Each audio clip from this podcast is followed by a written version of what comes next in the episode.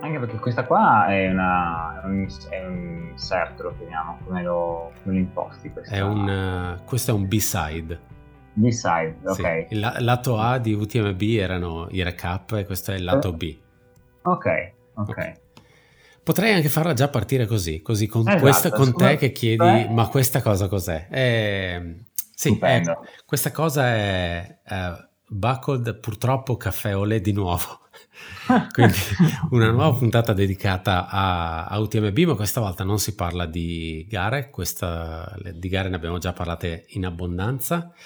Si parla di materiali e in linea di massima di quello che siamo riusciti a vedere nei, nell'unico giorno, in realtà stavo dicendo nei pochi giorni, ma nell'unico giorno, giovedì, eh, dove si è riusciti a seguire non le gare, ma quello che succedeva nell'Expo. Questa volta in registrazione con me c'è Tommaso e Ciao, che, che, si, che poi si occuperà di parlare di cose in maniera molto più dettagliata di quanto potrei fare io. No, dicevo, in realtà il, lo, una, una del, dei motivi per cui uh, volevo andare a Chamonix un giorno prima era per godermi l'Expo.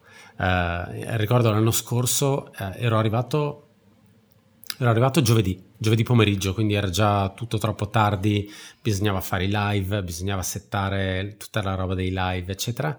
E a Chamonix hanno la brutta abitudine di uh, smontare tutto quanto um, venerdì, venerdì, a mezzogiorno, venerdì alle due in realtà, uh, perché loro devono fare il mercato. Quindi il esatto. sabato alla piazza di Chamonix c'è il mercato, cascasse no, il guarda, mondo. Guarda, io scena allucinante, eh, faccio assistenza la notte a Courmayeur, al TNV, quindi ritorno, rientro di, di, sabato mattina e intorno alle 7 scendo in piazza e trovo tutti vendolo dove prima c'era normal e penso ma che cazzo, sono perso qualcosa del programma. Da quel punto di vista i francesi sono quadrati, cioè c'è UTMB, no, non mi interessa, c'è il mercato il sabato, c'è il mercato, smonti tutto il venerdì mattina e te ne vai, perché noi dobbiamo vendere i tappeti e la frutta, via, fila. Ah, e per questa cosa li apprezzi. Ed è una cosa che è un dettaglio che dimentico ogni anno e, ogni volta, e ogni volta che torno a Chamonix il sabato e vedo che stanno smontando il mercato perché magari arrivo per l'arrivo dei primi, penso, ah ecco perché hanno smontato tutto un giorno prima. E sì, quindi quest'anno sono... Io sono arrivato mercoledì, tu sei arrivato giovedì mattina perché volevamo goderci un pochettino di più quello che, tutto quello che c'era attorno al, al grande circo di UTMB e soprattutto perché quest'anno volevo fosse l'anno dei sì. Cioè la gente mi chiede vuoi venire all'evento? Sì. Vuoi venire a vedere i nostri prodotti? Sì. Quindi ho detto per un giorno mi sono tenuto con i, con i sì. In realtà non abbiamo fatti, non abbiamo fatti tantissimi, um, però un po' di roba interessante e particolare l'abbiamo vista. Hai già citato uno di cui parleremo più tardi che è Normal, che era il grande atteso sia a livello di stand che a livello di atleta del, del weekend. Direi che il weekend per loro non è andato malaccio come presentazione del prodotto, però in realtà il primo um, evento a cui sono stato è stato quello di, uh, di Altra. Uh, sono stati anche bravi, l'hanno organizzato a letteralmente 100 metri da dove avevo l'appartamento, quindi ringrazio di nuovo Altra per questo grande favore, per non avermi fatto attraversare per la 1800esima volta la città. No, eh, evento di Altra dove presentavano in realtà uh, sia Olympus 5 che um, Mont Blanc Boa. È stata però occasione per avere una mini introduzione di Brian Backstead, che è uno dei CEO comunque di, di Altra, uno dei fondatori di Altra in realtà, uh, con la loro storia che devo essere sincero non conoscevo, per me Altra sono sempre stati quelli del eh, scarpe zero drop e diversi da, dall'approccio che usava Krupicka, quindi minimale, taglio le suole, ma poi non rimane nient'altro. Eh. Quindi loro comunque un po' di suola, un po' di intersuola l'hanno sempre avuta e ce l'hanno tuttora. però non sapevo da dove arrivassero queste, queste persone e in realtà ovviamente grande classico, fondatori che lavoravano in un negozio di scarpe, fondatori che facevano uh, track and field e cross country, cose di questo tipo, fondatori che a un certo punto dicono ma perché noi dobbiamo correre con del drop nelle scarpe? Facciamo una cosa intelligente, mettiamo un paio di scarpe nel, nel tostapane, non è il classico nostro tostapane con lo spazio per le fette, va immaginato più come se fosse un fornetto scaldavano le scarpe e quando erano calde, quando l'intersuola era calda abbastanza, la tagliavano via per avere il loro zero drop.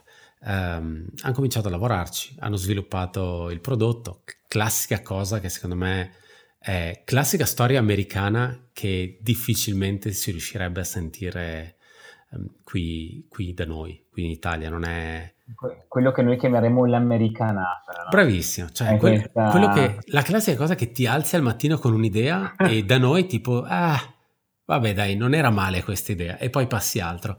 E loro hanno cominciato a fare sta roba tanto che uh, i, i loro colleghi, tra virgolette, gli altri atleti che correvano con loro comunque anche di altre scuole attorno, si erano interessati al prodotto e praticamente credo abbiano fatto la fortuna del, del calzolaio che abitava, dal, scusami, che aveva il negozio dall'altra parte del, del, run, del running store dove lavoravano. E il calzolaio diceva una roba del tipo che non so se ha lavorato tipo un, in un periodo ha lavorato tipo a un migliaio di scarpe, una roba, una roba indegna. E vabbè, fatto sta che eh, per, farla, per, per, per, farla, breve, classica cosa, sono riusciti ad avere una, un finanziamento, uh, forse parte del finanziamento credo sia proprio arrivato da, dal genitore di Backstead, se non ricordo male, uh, per cui hanno cominciato a produrre scarpe o comunque hanno cominciato a lavorare sulle scarpe, ma per me la cosa fantastica è il fatto che uh, Backstead, che comunque è quello dei due, se, um, che quello dei due che è, si definisce il venditore, quello che girava in macchina per presentare il prodotto ai negozi, era anche quello dei due che correva le gare da 100 miglia. Uh, loro vengono dallo Utah. Perché quindi... sì, l'altro era Golden Harper. No? Esatto. L'altro, il suo socio che era più... Il tecnico. Formata, tecnica, sì, sì, sì, sì. E uh, Backstead ci ha tenuto a sottolineare, fa... Uh, Golden è tuttora il detentore del record di maratona per un dodicenne e ha chiesto in giro secondo voi quanto ha fatto? Secondo voi quanto ha fatto?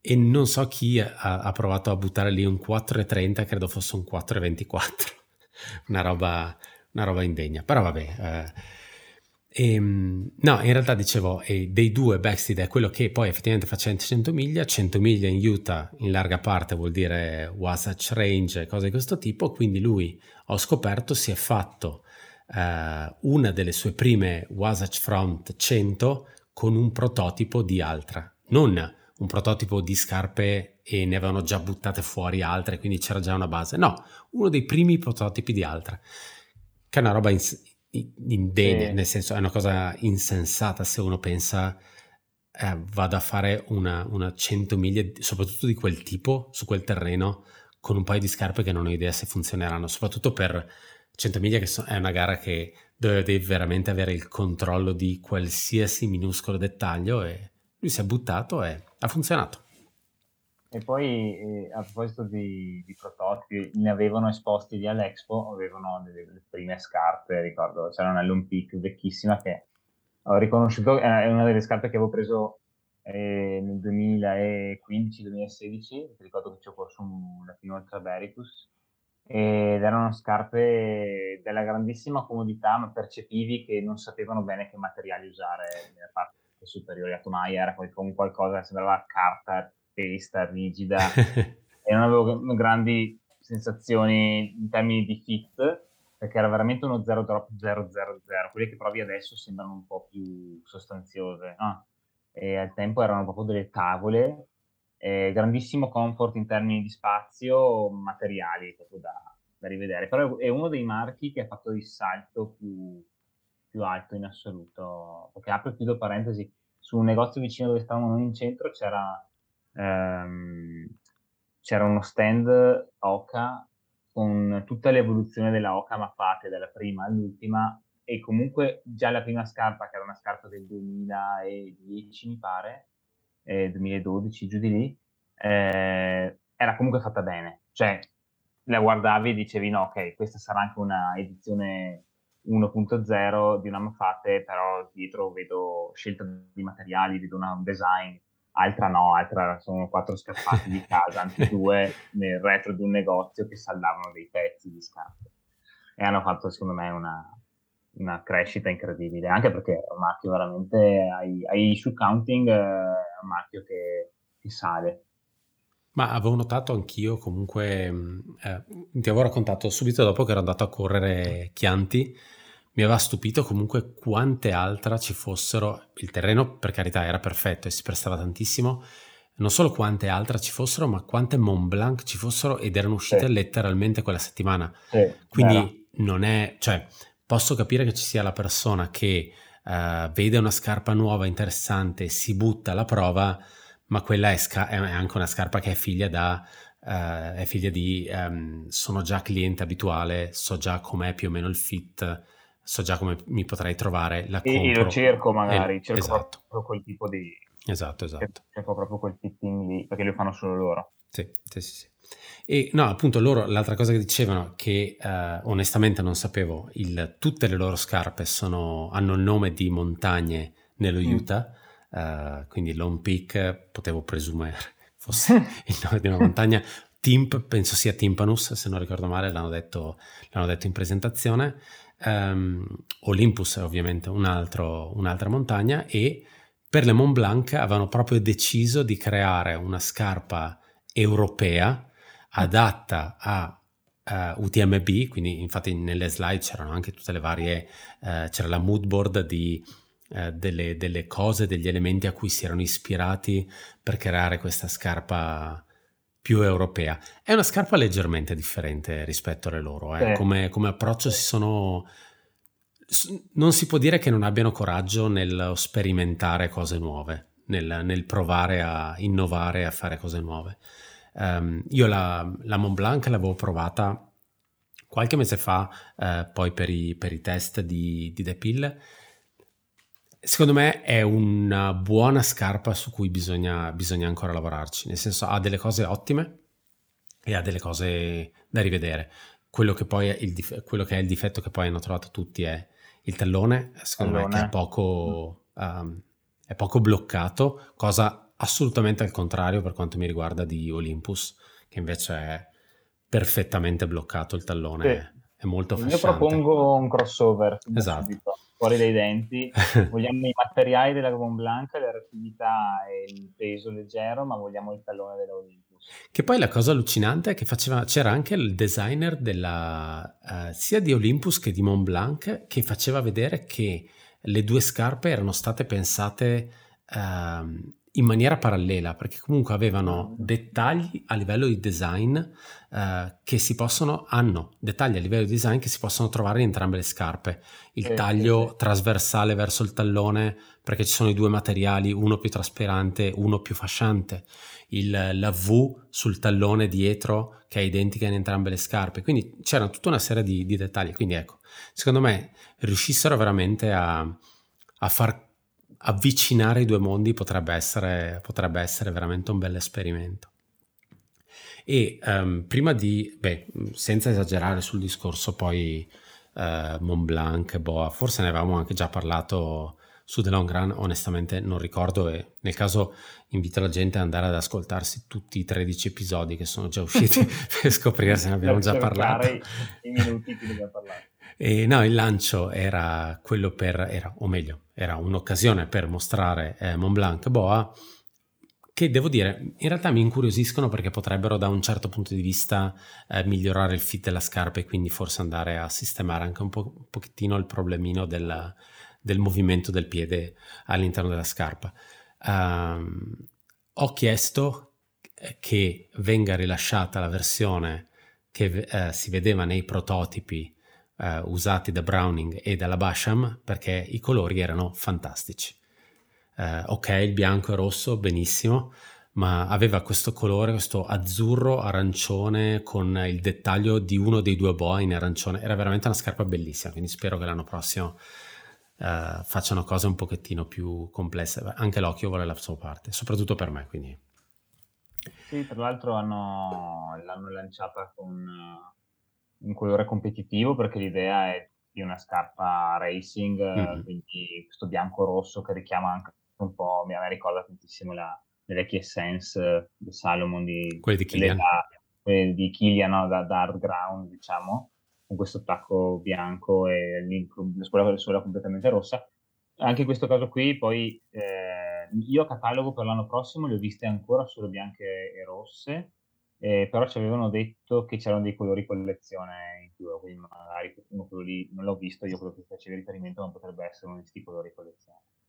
Bella l'idea del boa eh, doppio, perché sì. io ho provato diverse scarpe con boa singolo e il fit era buono, ma tendeva a spostare tantissimo la, la pressione sul collo del piede, averlo doppio per riuscire a chiudere bene anche la sezione in prossimità delle dita ti dà proprio tutta un'altra sensibilità. Io l'ho provato con le Speedland di cui questa vuole essere una specie di modello competitor alla fine. Eh, con Speedland c'è veramente una, una, tecnicità nel riuscire ad aggiustare le, i fit che, che, te la fa sentire le scarpe più comoda che ho a casa è quella. Eh, Chissà se diventerà, non dico la norma, ma quasi nell'utilizzo del BOA. Mi rendo conto che è un costo e, e va ad alzare il costo sì. della scarpa. Se non ricordo male, Mont Blanc con BOA sono 220 euro. Sì. Uh, però effettivamente la precisione che riesci a, ad avere andando a coprire così tanto, così, tanto, così tanta superficie del collo del piede è, è notevole. Quindi effettivamente anch'io ricordavo eh, di gente che mi diceva che con un boss solo non riuscivi ad avere quel tipo sì. di, di, fit preciso e comodo, mettiamola così. Andava sì, tanto aggiustato. Ne parlavo con Maria Carla anche diciamo, stavo andando a correre, lei si è fatta, eh, diciamo, pimp my shoes da, dai ragazzi di, di, Boa e hanno sistemato più di una scarpa, però sempre con un Boa solo. Mm. Nel momento in cui ha provato i testi altra la Mont Blanc col doppio, ha detto che ah, lei, lei, che è abituata a correre con scarpe sempre con un Boa solo, averne due le ha, fatto, le ha cambiato. Sì, ma anch'io eh, effettivamente ero riuscito a mettere i piedi, solo mettere i piedi Speedland perché erano almeno due numeri più piccole rispetto al mio, però sentivi subito il, il modo in cui il doppio boa riusciva a fasciarti il collo del piede e tenertelo fermo, che poi anche, ti permette anche magari un, un aggiustamento in salita e in discesa a seconda di quanto hai bisogno sì. o a seconda di quanto si sta gonfiando il piede, ad esempio, sì, sì. o a seconda anche di perché, che calza hai. Sì, anche perché um, sì, a, a, altra è conosciuta perché no, cioè, il loro brevetto principale è il Foot Shape sì. uh, Toe Box, quindi questo spazio interiore, però ne fanno per tipi a diverse larghezze. Sul Mont Blanc hanno scelto di utilizzare quello standard, che non è la più larga di tutte, non è neanche quella slim delle scarpe più performance. Che è quello della Escalante, giusto per dire? Sì, della Rivera, dell'Escalante. Sì, sì, che quello sarebbe più da stradale. Sì. Invece lo, lo standard, che è quello che mettono sulla grande maggioranza dei modelli, l'hanno scelto anche per un modello, tra virgolette, performance come questo, per permettere a tutti di avere una buona unione di base d'appoggio e boa, perché se l'avessero fatto troppo largo e poi tanto le scusa che tanto posso, posso, stringere quanto voglio, in realtà tutti si sarebbero ritrovati a stringere al massimo, Chiaro. non sarebbe stato comodo. Quindi hanno fatto una scarpa già di base un filino più asciutta, per avere un fit più preciso. Okay. Però è un, bel, un, bel, progetto. A me la, la Mont Blanc che avevamo provato i test questa primavera è piaciuta tantissimo verso lo stoneo del tallone. Mi dicono che anche col boa quel tallone lì rimane troppo un po' invariato. Mm eh, ma che è migliorato sensibilmente la capacità di allacciare la scarpa e di usarla con, con piacere ecco, rispetto a quella con i lacci tradizionali. Che poi sarebbe, la scarpa è invariato. Eh, quindi... Sarebbe da capire se avendo comunque una scarpa così larga davanti, magari prendendo un mezzo numero più piccolo, riesci a sistemare, riesci a sistemare questa cosa. Pensate che io l'ho presa giusta quella volta, cioè invece del 43 ho preso il 42 e mezzo e effettivamente è migliorata tanto, la, cioè molto più asciutta, ti senti però un po' scoperto dietro, però in salita è un gusto, è un sì, po' la discesa. Sì, sì, Ma infatti per dire, um, la, le mie sensazioni provando, provando Mont Blanc era um, molta comodità sulla parte davanti, molto morbida la tomaia, veramente come se fosse una calzetta e, e comunque um, aveva, aveva un, una sua protezione, aveva, sì, sì, dava sì. un suo senso di protezione. Molto comoda la calzata e, e veramente belle da correrci. Eh, e tra l'altro eh, per me che non avevo, era tanto che non provavo altra, eh, avevo corso con delle scalante, ehm, però dico proprio una, una, di quelle scarpe che puoi prendere dalla scatola e mettertela ai piedi e correrci. Aveva solo il difetto del, del del tallone, questo, sì. ma secondo me credo che a un certo punto dovranno lavorarci. Avessero tutte le loro scarpe che sono così, eh, ti direi è un problema della linea completa di Altra, San, sanno come fare i talloni, quindi mi rendo conto che probabilmente è anche un discorso di peso. Sul tallone sono andati a tagliare tantissimo peso, perché il tallone è praticamente scarno, ha solo due imbottiture laterali. Quindi... E Cosa... poi comunque Blanc per, per lo stacco ammortizzante che ha rimane leggerissima. Ed è, un gusto, ed è un gusto averla al piede perché è veramente una scarpa che non diretti, la metti su, sembra un mattone quando lo guardi all'esterno, la metti su, è di una leggerezza veramente importante e in corsa, come dici tu, è veramente piacevole, spinge bene, su quelle dita la senti vivida e per una scarpa così alta da terra è, è scontato. Sì, sì, sì. sì. È che, un ottimo esperimento. Che poi forse è un po' il contrario di come ho sentito le, le Olympus. Olympus. Che, che, abbiamo avuto eh, in test da, da, Altra mi sono sembrate un pochettino più, più, secche, però credo sia anche un discorso di uh, sono un pochettino più rigide, sono sicuramente più pesanti, sono più fascianti, uh, quindi sono un pochettino più strutturate e sono fatte in modo da probabilmente anche da, da essere una scarpa adatta uno a chi pesa un pochettino di più e due a chi deve fare distanze un pochettino più lunghe. Sì, poi la, una cosa, la componente importante eh, lo fa mm, nel, questo cambio di feeling tra le due scarpe lo fa la densità dell'intersola, perché la, la Montblanc e la Montblanc Voa montano il loro Ego Max, si chiama, che è un'intersuola iniettata ad alta elasticità quindi la, la, puoi comprimere molto, lei è fatta per tornare in forma e spingerti via. Ha una durata minore nel tempo, però ha la caratteristica di essere molto leggera a parità di spessore, ok, con la, con la Olympus. La Olympus è fatta con una classica EVA eh, pressata, una schiuma pressata, e ha la caratteristica di durare di più, è un po' più densa, è un po' più mattone, però eh, è stabile, cioè non si deforma, ti tiene fermo il piede, è molto molto sicura. La stragrande maggioranza delle scarpe da corsa, da trail e non anche da asfalto, magari da, diciamo, da distanza importante, sono fatte con questo tipo di schiume. Pesano un po' di più, ti durano meglio però e sono anche più sicure in termini di stabilità. Sì, sì, sì. Unita al fatto che hanno sotto veramente un bel Vibram, nel senso... Sì. Uh, bella, bella tesseratura, grip fantastico, uh, ha piovuto in questi giorni qui, qui, qui, a Bassano e presumo anche da te, tanto non è che stiamo così distanti. E io mi ricordo l'anno scorso che avevo i piedi un paio di Wilders sotto casa e, e ho della pietra sotto casa e ancora un po' mi trovavano in Brenta a nuotare e in realtà con queste sembrava veramente non solo fossi asciutto ma fossi in piano su terra, non, nessun tipo di problema a, a livello di grip, quindi... Sono belle piantate. Sì, sì, sì. sì. Poi la, quando, me quando ho aperto la scatola e l'ho presa in mano, mi, mi, è tornato in mente che le, queste Olympus le avevo veramente sfottute quando ho fatto il campionario con altra per ordinare, perché avevano questa talloniera che emergeva, no? Ha, un, ha, una talloniera prepotente Molto. che emerge sul resto della scarpa. Caspita, quando è venuto il momento di metterle e l'ho usata, ho sfruttato questa talloniera che ha un, un occhiello per passare il passadito per metterla più comodamente, ho detto cazzo che figata cioè, veramente è comoda. Molto comoda, molto comoda. Molto comoda. È, è, brutto da dire, ma è, è, decisamente non tecnico, ma molto ciabattone. Proprio sì, ci sì. stai dentro comodo, che sia da correre dentro, o da camminare. Sì, e hai il piede proprio fermo. Un bel materassone, o sarà, chiaro, è un mattone ai piedi, eh. non scappa via ecco, all'occhio, però ci cammini sei stabile, fermo. Sì, sì, sì. Bisogna solo un attimo riprendere l'abitudine, perché appena le ho rimesse ai piedi ed era due anni che non provavo un'altra, eh, il mio corpo si era dimenticato che stava in pendenza costante, quindi mm. mi sembrava un po' di cadere verso dietro, però in realtà è questione di, è questione di minuti.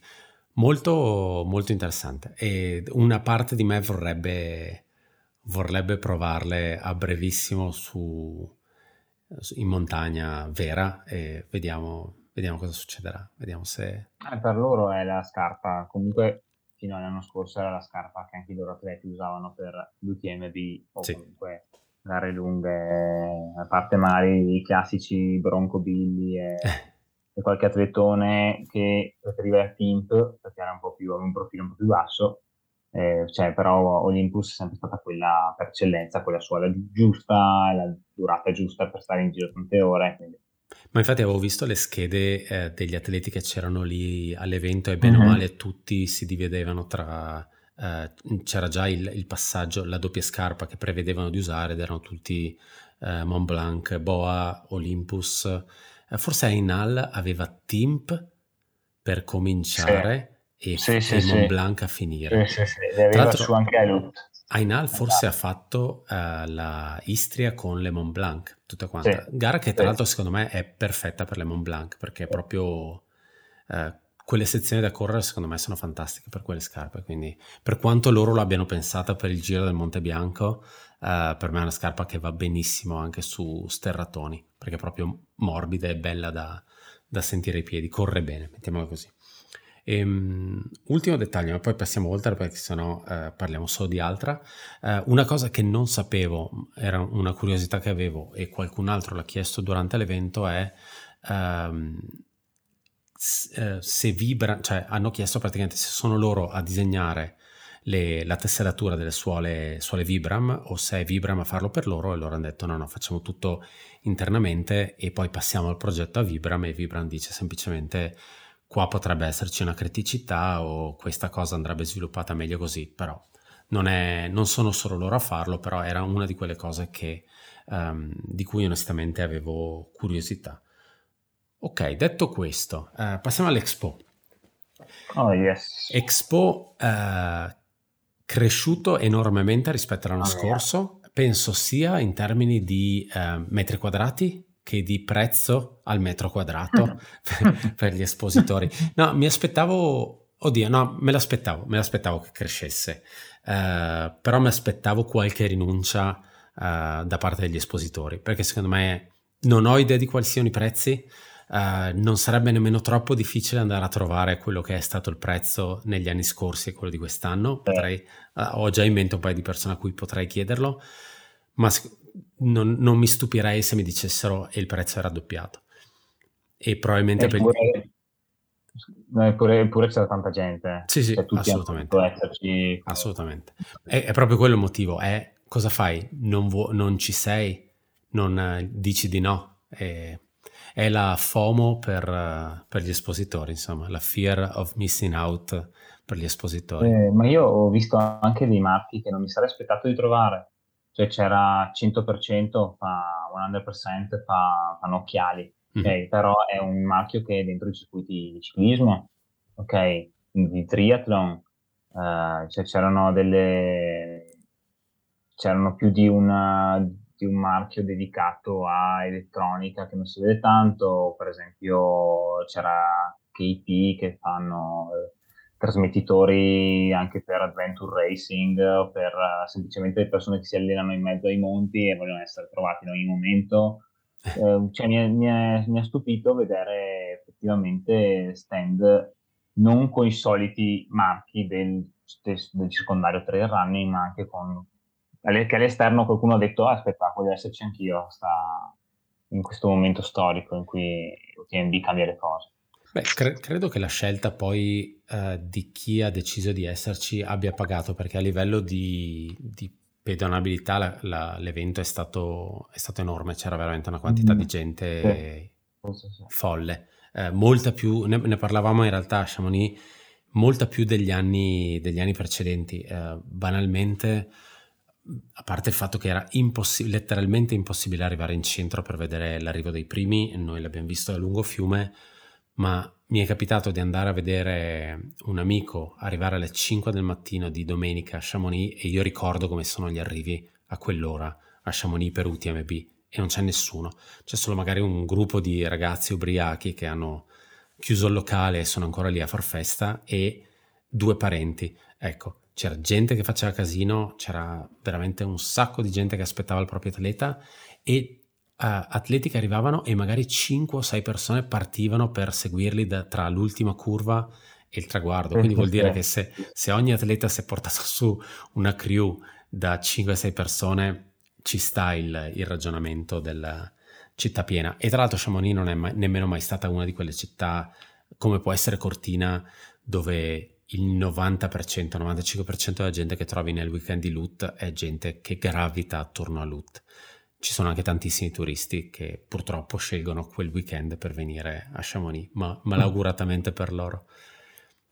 E forse una delle cose che um, colpiva di più, eh, due cose che colpivano di più. Uh, uno, l'Expo si è allargato anche sulla, sulla parte destra della piazza, quindi dall'altra parte della strada, che di solito era sempre vuota. Forse negli anni scorsi mi pare di ricordare che veniva parcheggiato lì la, la roulotte di il camper di Vibram, dove sì, ti, dove ti sì. risuolavano la scarpa, lì eh, parcheggiavano i pullman per portare atleti e accompagnatori in giro per, eh, attorno al Monte Bianco. Ecco, tutta quell'area quest'anno è diventata stand e l'altra cosa che spiccava eh, veramente tantissimo era il tendone enorme che UTMB come UTMB World si è riservato per vendere la qualunque. Ah, sì. Cioè la vera uh, brand experience uh, per qualsiasi uh, presente, insomma per qualsiasi runner accompagnatore era questo tendone enorme che poi aveva dei, dei tendoni secondari disposti verso il centro in cui trovavi un po' i souvenir diciamo e dentro c'era il mercatino del brand UTMB cioè è incredibile, le maglie delle, delle maglie, le felpe di ogni singola gara che c'era durante la settimana, quei nomi dei partecipanti iscritti dentro la maglia. Mm, le cioè, tazze, calamite, tazze, sì. Eh, qual- i portachiavi, qualsiasi cosa, tutti ovviamente gli oggetti degli sponsor principali, meno le auto, quelle non ci stavano dentro, eh, però appunto c'erano zaini di Camelback, c'era ovviamente tutta la roba di Oka, c'era, era, c'era, c'era Compressport, Compressport esattamente. Ti, ti, ricordi che qualche anno fa l'unico uh, stand che aveva della roba logata UTMB era Compressport? Ah, sì. Era l'unica cosa. Con colori diversi fatti apposta per UTMB. Mi ricordo una esatto. in pezzo che era vestita 100% Compressport UTMB, non solo lei. Eh, sì, sì, sì, sì. E, un, e, sempre coda costante alle casse per, per, la gente che era dentro a comprare roba. Pazzesco. Eh. Avevamo già visto, secondo me, un piccolo assaggio di questa cosa all'Expo, tra virgolette, perché è veramente una cosa piccolina di loot, dove c'era un'area dedicata a, a UTMB. Uh, eh, e lì avevano già, ah, delle, okay. avevano già delle felpe, avevano le magliette, avevano qualcosina. Questo era un centro commerciale in confronto. Faceva veramente impressione. Qualcuno diceva eh, se bisogna vedere lo zampino di, eh, della, dell'approccio Ironman da qualche parte, questo è lo eh, zampino. Sì. Questo è, la, è vero, il biglietto da visita secondo me di, di alcune cose in corso. Ecco. Sì, sì, sì, sì, sì. Anche perché poi quel, quel tendone lì faceva un po' da tramite tra gli arrivi dei, degli ospiti nella zona delle, dei banchetti delle gare e l'Expo vero e proprio, quindi ti, ti, ti, invitava a entrare da lì all'Expo, poi c'erano altri accessi ma erano un po' più sì, secondari. In realtà mi sa che ce n'era solo uno di accesso, che era quello di, di fianco allo stand di, della, di Buff, ma perché di credo, Buff, che, sì. credo, che, per questione di sicurezza non potessero chiudere completamente sì, sì, fare... e tenere solo il tendone come accesso e uscita. E, e, e poi questo era una specie, immaginandoci una piantina, questo era la, diciamo, il, il, questo tendone a, faceva, garantiva l'accesso diciamo, all'expo principale, però quest'anno, appunto, come dicevamo, avevano aperto l'accesso anche alla zona di destra del parco, dove normalmente si tiene il mercato, e lì c'era tutto un altro expo e non c'era il tendone BioTNB, ma c'era eh, il Loca Base Camp che faceva scena, devo dire. Sì, assolutamente. Faceva la sua scena, un enorme stand fatto adagiato su, su, una struttura insomma per, semipermanente dedicata solamente ad Oca eh, con attività tutta la settimana, group sì. run, eh, interviste con gli atleti, atleti per, le, per firmarvi le scarpe.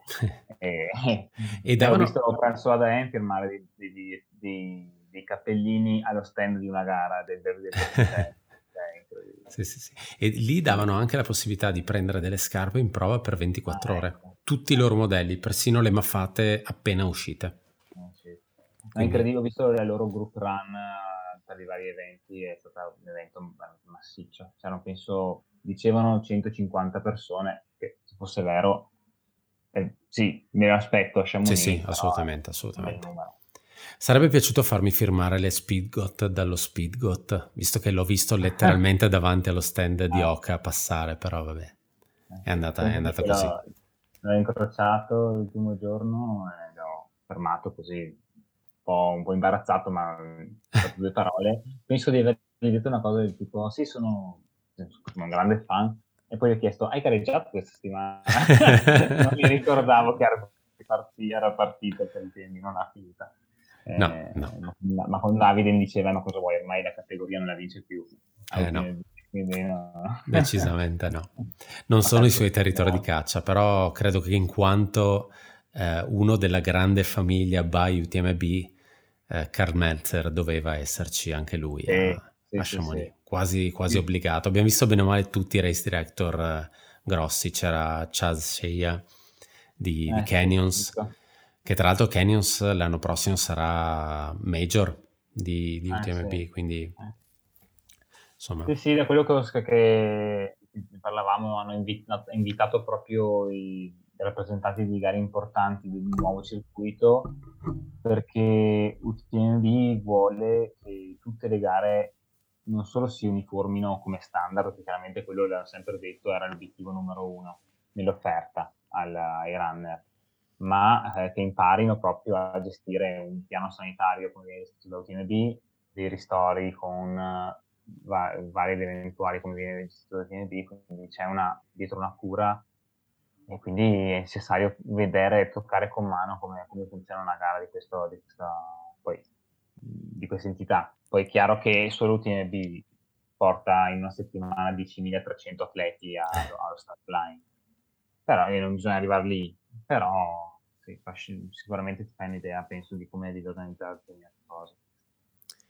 E poco distante, l'abbiamo già accennato prima, poco distante dallo stand Oca si trovava lo stand anche di, piccola, di un piccolo brand di scarpe appena nato, eh, spagnolo, chiamato Normal, con due N davanti, ma che mi rifiuto di chiamare N-Normal. Eh, sei riusciti sì. a prenderle in mano? Tu sì. sei riuscita anche a metterle ai piedi. A metterle, le schira. Giusto. Schira. Sì eh, boh, magari qualche norvegese verrà adesso a tirare eh, no, comunque sì, eh, indossata, grande sensazione, non saprei ricondurla a un'altra scarpa già, già provata, era fasciante ma allo stesso tempo comoda davanti.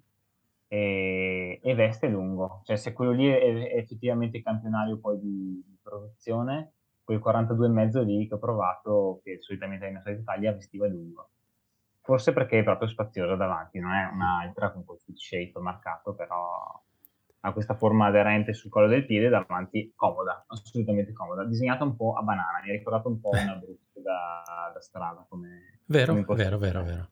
La cosa e... che più stupiva era la leggerezza totale della scarpa, una e, inesistente. E, non era, e nonostante la leggerezza non era una scarpa che appena ci, ci stavi in piedi, ci molleggiavi, la sentivi inesistente c'era sostanza, c'era una, c'era una bella schiuma sotto. Anche mm. se uh, l'im- l'impressione che ho avuto, noi abbiamo visto uh, quel il modello usato da, da Killian, da Dakota Jones, eccetera, eccetera, uh, era l'unico presente allo stand. Abbiamo visto comunque ai piedi di Toffol Castanier e degli, della crew di Killian la scarpa più cheap, chiamiamola così, quella sì, più esatto. economica eh, quella non si è riusciti a prenderla in mano. La, l'unica cosa che, l'unica impressione che ho avuto io comunque della scarpa, molto leggera, sembrava veramente ben fatta. Mi è spiaciuto non riuscire a metterla ai piedi, ma il mio numero era stranamente sparito. E eh, alcune degli elementi mi sono sembrati un po'. Eh, hai, hai presente quando uh, giochi con un, con un videogioco e fai la personalizzazione di un personaggio e scegli la personalizzazione standard. Non ti metti lì a customizzare troppo, ok? Quindi le stringhe erano molto basiche, eh, la linguetta molto basica, eh, la ricordo tra l'altro sì. non imbottita, ma perlomeno cucita sui lati, così in teoria non dovrebbe muoversi granché. Uh, la eh, tomaia non era niente di incredibile. Mm. Tieni uh, conto che è Matrix, Matrix lo prendi in mano non è, cioè non ti dà la sensazione di mm. wow che figata sta sì, sì.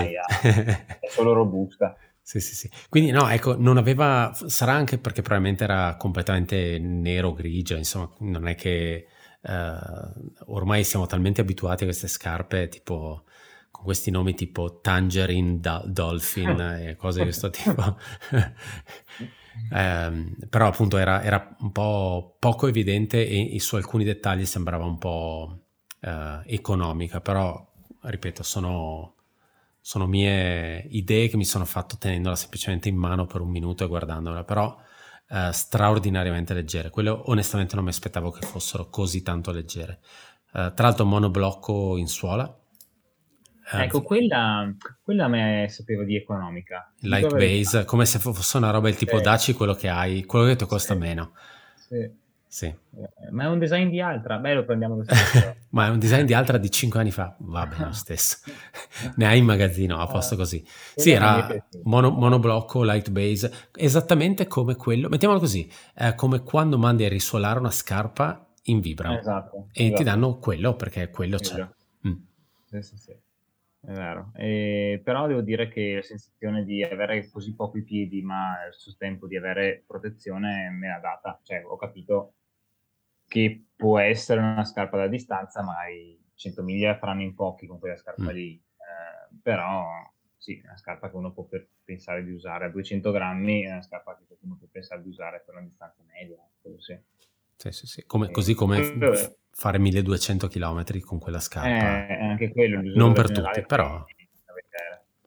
C'era Credo anche l'esploso e si vedeva nel sottopiede lo stesso disegno che c'è se che, tro- che trovi se apri l'esploso di una Sense di Salomon, le scarpe quelle minimali di Salomon, che hanno una, un, termo, un materiale termopressato eh, che serve, un film termopressato che serve a proteggerti dai sassi. C'era anche nell'esploso che ho visto della Schira, quindi immagino che abbiano scopiazzato un po' la tecnologia di Salomon, che comunque è una cosa che fa anche Brooks, eh, quindi non è, un, non è più un brevetto only Salomon eh, però quindi c'è un minimo di protezione in tutta quella leggerezza lì. C'è questo film che ti, che ti dà un po' di sostegno da, dai sassi, ecco, sotto un po' di protezione. Che poi il loro focus credo sia proprio quello del evita di cambiare la scarpa dopo, 5, dopo 500 km, tienila per 1000 perché è ancora funzionante e, e, e, godibile. Sarà da vedere, però insomma, quello sono curioso, onestamente. Spero che poi sì. nei prossimi mesi si riesca a fare un un qualche tipo di test. So che alcuni negozi in Italia hanno già cominciato a testarle, tra l'altro, quindi ormai manca poco, eh, tra un paio di eh, mesi sì. ci siamo, quindi sì, sì, arrivano. Um, prima di passare ai prototipi, io direi finiamo quello che è stato il nostro giro uh, tra gli stand. Abbiamo visitato uno di quelli che è il sponsor, main sponsor di UTMB, che è Camelback, che ci ha fatto vedere in anteprima, perché eravamo lì a UTMB, quelli che saranno i loro prodotti uh, per il 2023 non sono ancora stati lanciati. Probabilmente non sono ancora veramente stati presentati in realtà, però noi possiamo parlarne perché siamo stati a Chamonix a vederli. Ci hanno rassicurato di questa cosa. Perché possiamo parlarne. Sì. Perché esatto, perché era la giornata del sì. Esatto. eh, sì, è vero, abbiamo visto, i... abbiamo visto questo cambiamento in casa Camel parlo di cambiamento perché magari chi conosce il Battica già ne, ne, nella loro offerta sa che normalmente Camel da anni aveva un'ottima, al di là di una grande storia di zainetti dedicati al multisport al mountain bike, al hiking, aveva un settore trail running con due grosse famiglie, una maschile e una femminile. Quindi definiva eh, zaini già a, a partire dal genere in questa nuova concezione invece per il 2023 tutti gli zainetti sono pensati con fit uomo e donna, quindi c'è lo stesso zaino con colori diversi ma lo stesso identico modello che va bene sia da uomo che da donna. Non cambia in nessuna feature in questo senso, quindi ha le stesse caratteristiche di capienza e di struttura. Abbiamo visto tre modelli della linea corsa, quindi dal modello eh, diciamo entry level per una persona che cerca uno zainetto affidabile da trail ma non ha necessità di magari di grandi capienze o di dover portare il materiale obbligatorio di una 100 km nelle Alpi e quindi che è il Circuit Run Vest. Poi abbiamo visto un modello intermedio che è la loro punta di diamante, nel senso della scarpa che è il loro modello primario per tutti, diciamo, che è il Trail Run Vest, e poi un modello più competitivo per l'atleta evoluto che esisteva già, si chiama Zephyr, eh, e adesso è stato portato alla versione Pro, Zephyr Pro Vest. Eh, hanno tutti e tre le loro caratteristiche. Ti è piaciuto il Pro? Stato... Ah, devo, devo, essere sincero, sì. In realtà mi è piaciuto sia la, il materiale traspirante che hanno usato sulle, eh, sulle sì. spalle e sulla schiena, perché comunque questa maglia molto aperta, eh, che sembra sì, molto leggera e molto figa anche la novità della faretra. Ah, eh, ne avevo parlato con Marcello con, quando avevamo fatto la, la diretta da, da, Triant e dicevamo che comunque c'era il discorso del ormai un sacco di brand si stavano allineando sul concetto del faretra meglio di eh, bastoncini dentro la fascia e quello che fanno loro è infi- adesso con lo Zephyr Pro è infilare la faretra all'interno del, ah, dello zaino e farla comparire a, a, comparsa. La faretra non è altro che un appendice appunto nascosta in una tasca eh, posteriore dello zaino, può essere estratta e messa via a piacere. E invece di immaginarselo come un sacchetto che si srotola dal suo contenitore attaccato allo zaino, viene innestato in alto sugli spallacci e quindi si ha la faretra in bolla come le più famose faretre che si vedono in giro che sono di Salomon. Esatto. Tra l'altro possibilità e... di attaccarlo sia a destra che a sinistra, ma presumo sì. che questo lo faccia anche Salomon perché ha, sì, sì, ha solo due passanti, giusto? e possibilità di staccare la faretra dallo zaino nel caso non servisse. Quindi... Però ecco, interessante come, come, concept il fatto di poter, volendo, eh, ributtare tutto all'interno dello zaino e tenerla, e tenerla compattata. Sì, e poi questo Ferretra non l'hanno messo su uno zaino a caso, l'hanno messo su uno zaino di lunga distanza da 12 litri, che non è, è un'ottima capienza per poter anche affrontare una gara come CCC, UTMV e DS, per il tipo di materiale obbligatorio e di impegno di materiali che c'è. Ehm, sono 11 litri effettivi di cargo più un litro in, in liquidi, però insomma è tutta la capienza necessaria. E il bello, la cosa che mi è piaciuta tanto, ma che da sempre mi piace di Camel, non va a taglie ma lo, sei tu che lo gestisci grazie a le, eh, le regolazioni, l'istratto di regolazione che hai sia frontalmente dove gestisci un po' la tensione sullo sterno che lateralmente sui fianchi dove puoi decidere tu appunto di tenerlo più comodo più stretto anche a seconda del carico che hai.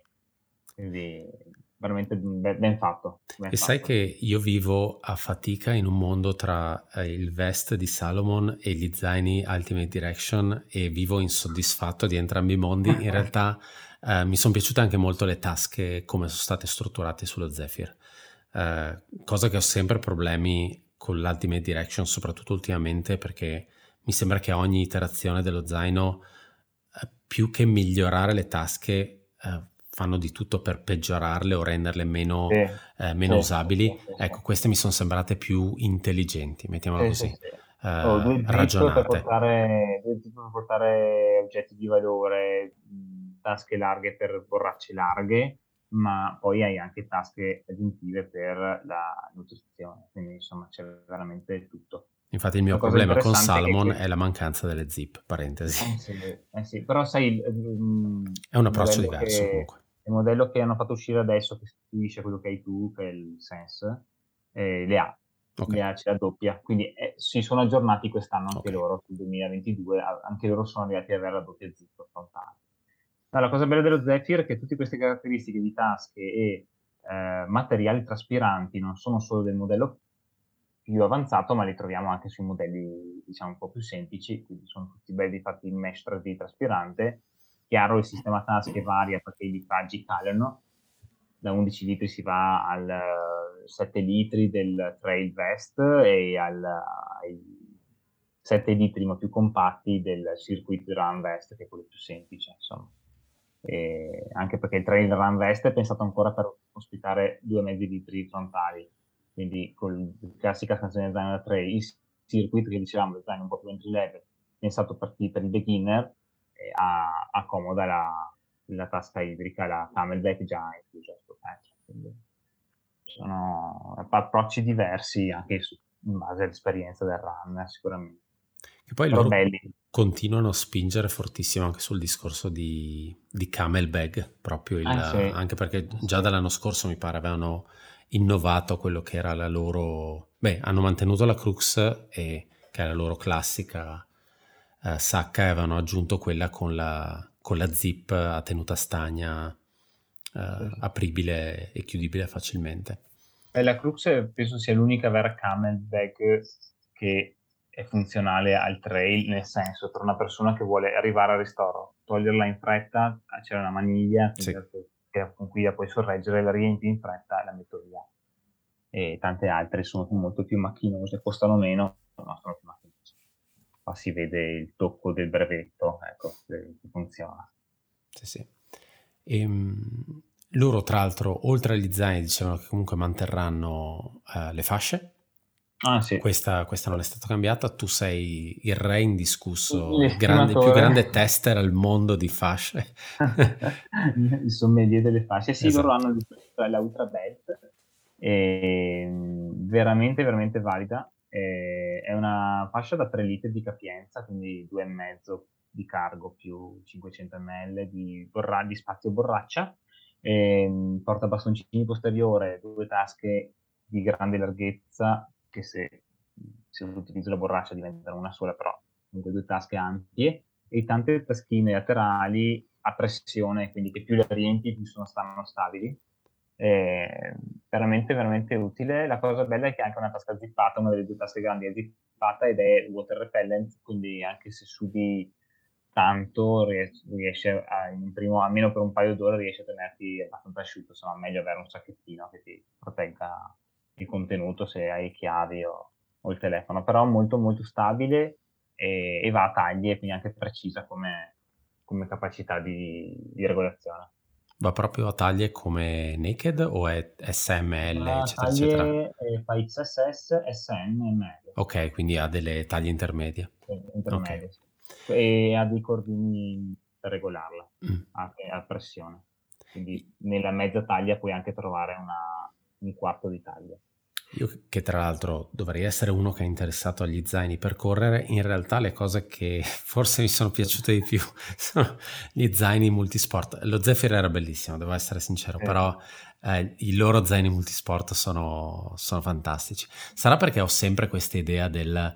Uh, dell'idea di riuscire a trovare uno zaino che mi possa andare bene per, uh, per quello che può essere una, una corsa magari non, non, non un, un, UTMB, però una sezione da correre, ma anche una passeggiata, un hiking eh, in giro col computer, eccetera. E, e i due nuovi modelli sono veramente notevoli. Eh, sì, Octane per loro è la linea che, vol- che, distaccano dall'hiking e dalla mountain bike e di- dicono questa è la, è la, nostra linea per il multisport, inteso come potrebbe anche essere uno zaino da turismo, uno zaino che tengo tutto il giorno, riempie di qualsiasi cosa, uno zaino da commuting, ok, quindi, di, quindi può venire buono veramente per una grande varietà di, di attività aerobiche in cui devo camminare e portare in giro tanto carico sono piaciuti tanti materiali perché all'esterno era leggerissimo il tatto, però allo stesso tempo era ripstop, quindi era un nylon antistrappo,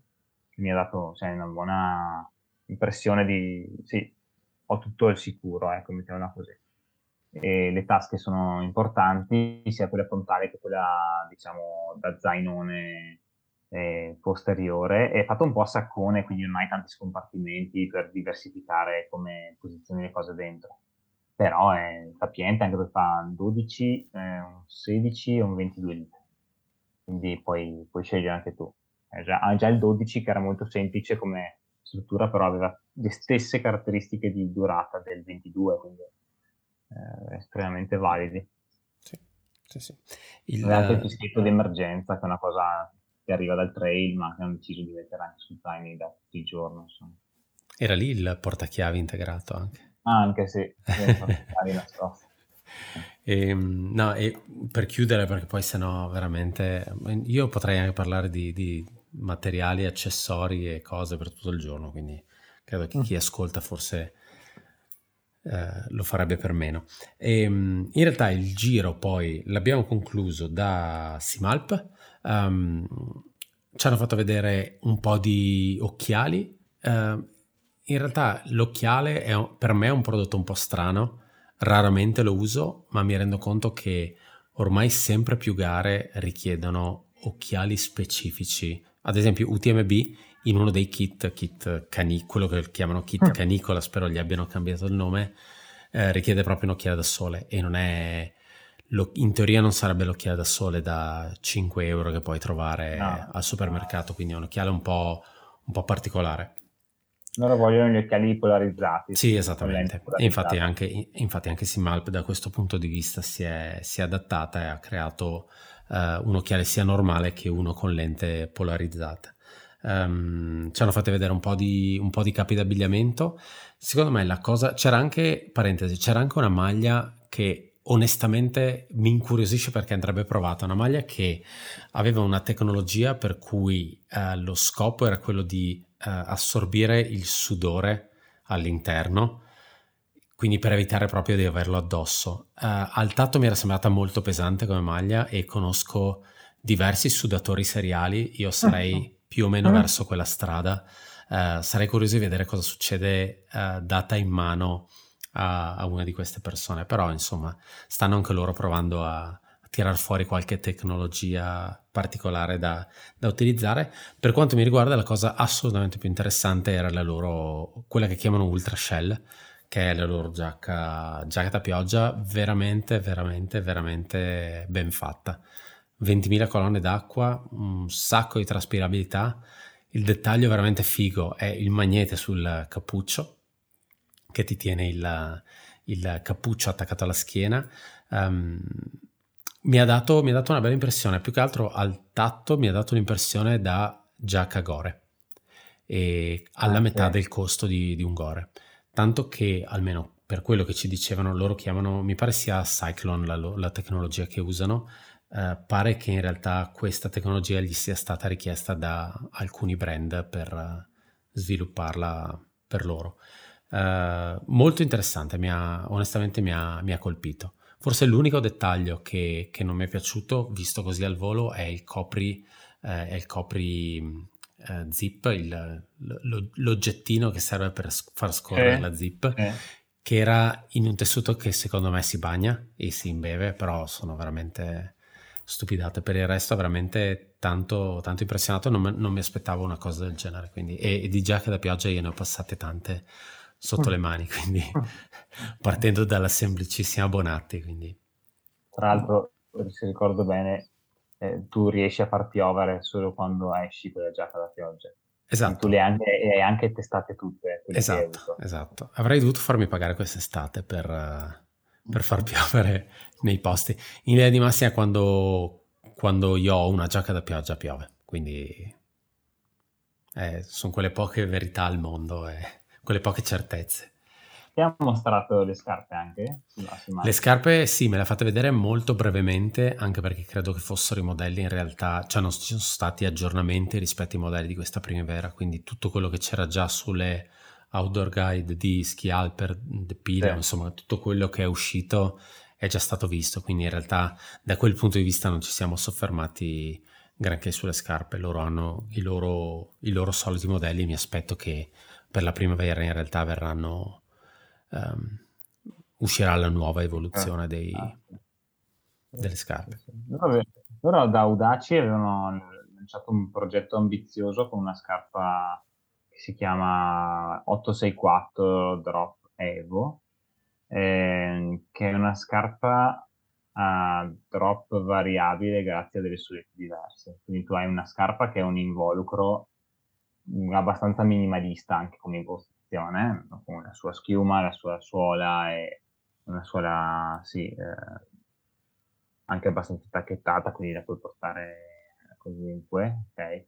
E la, la stomaia è molto semplice, però eh, è pensato per poter sfoderare le solette e inserirne a piacimento una da 4 mm di drop, una da, che chiamano natural, una da 6 mm che chiamano bilanciata e una da 8 mm che chiamano protettiva. Quindi a seconda del tipo di impostazione che vuoi avere tu della scarpa, considerando che fondamentalmente la, la scarpa di per sé è una zero drop a cui tu cambi il drop con le solette, tu puoi decidere anche se avere un approccio un po' più natural o un approccio più, più protetto. Non è riuscita secondo me al 100% come esperimento perché la scarpa, nonostante tu cambi le solette, la sensazione di una scarpa molto secca sempre comunque, quindi non hai mai la sensazione di poter correre con una scarpa che ti fa sentire comodo e protetto, è molto semplice, mai l'apprezzeranno chi tagliava le scarpe come Prisca anni fa. Eh, però concettualmente spero sviluppino questa idea perché è molto molto interessante. Poter tenere una scarpa ma grazie alle solette a densità diverse modificare come ci corro dentro. Beh, poi in realtà loro, se, se non sbaglio, sviluppano scarpe non da tantissimo, quindi no, sono, sono, le classiche prime iterazioni di un paio di scarpe dove stai testando cose. Anche a livello di di struttura e di materiali mi sono sembrate abbastanza, abbastanza rigide, quindi comunque eh, con un approccio,